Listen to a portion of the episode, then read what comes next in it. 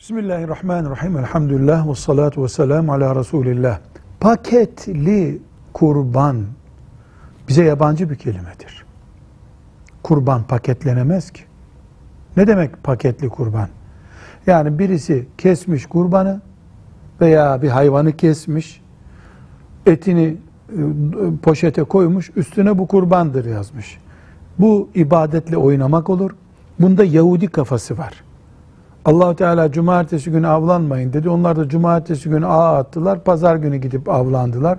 Akıllarınca Allah'ı kandırdılar.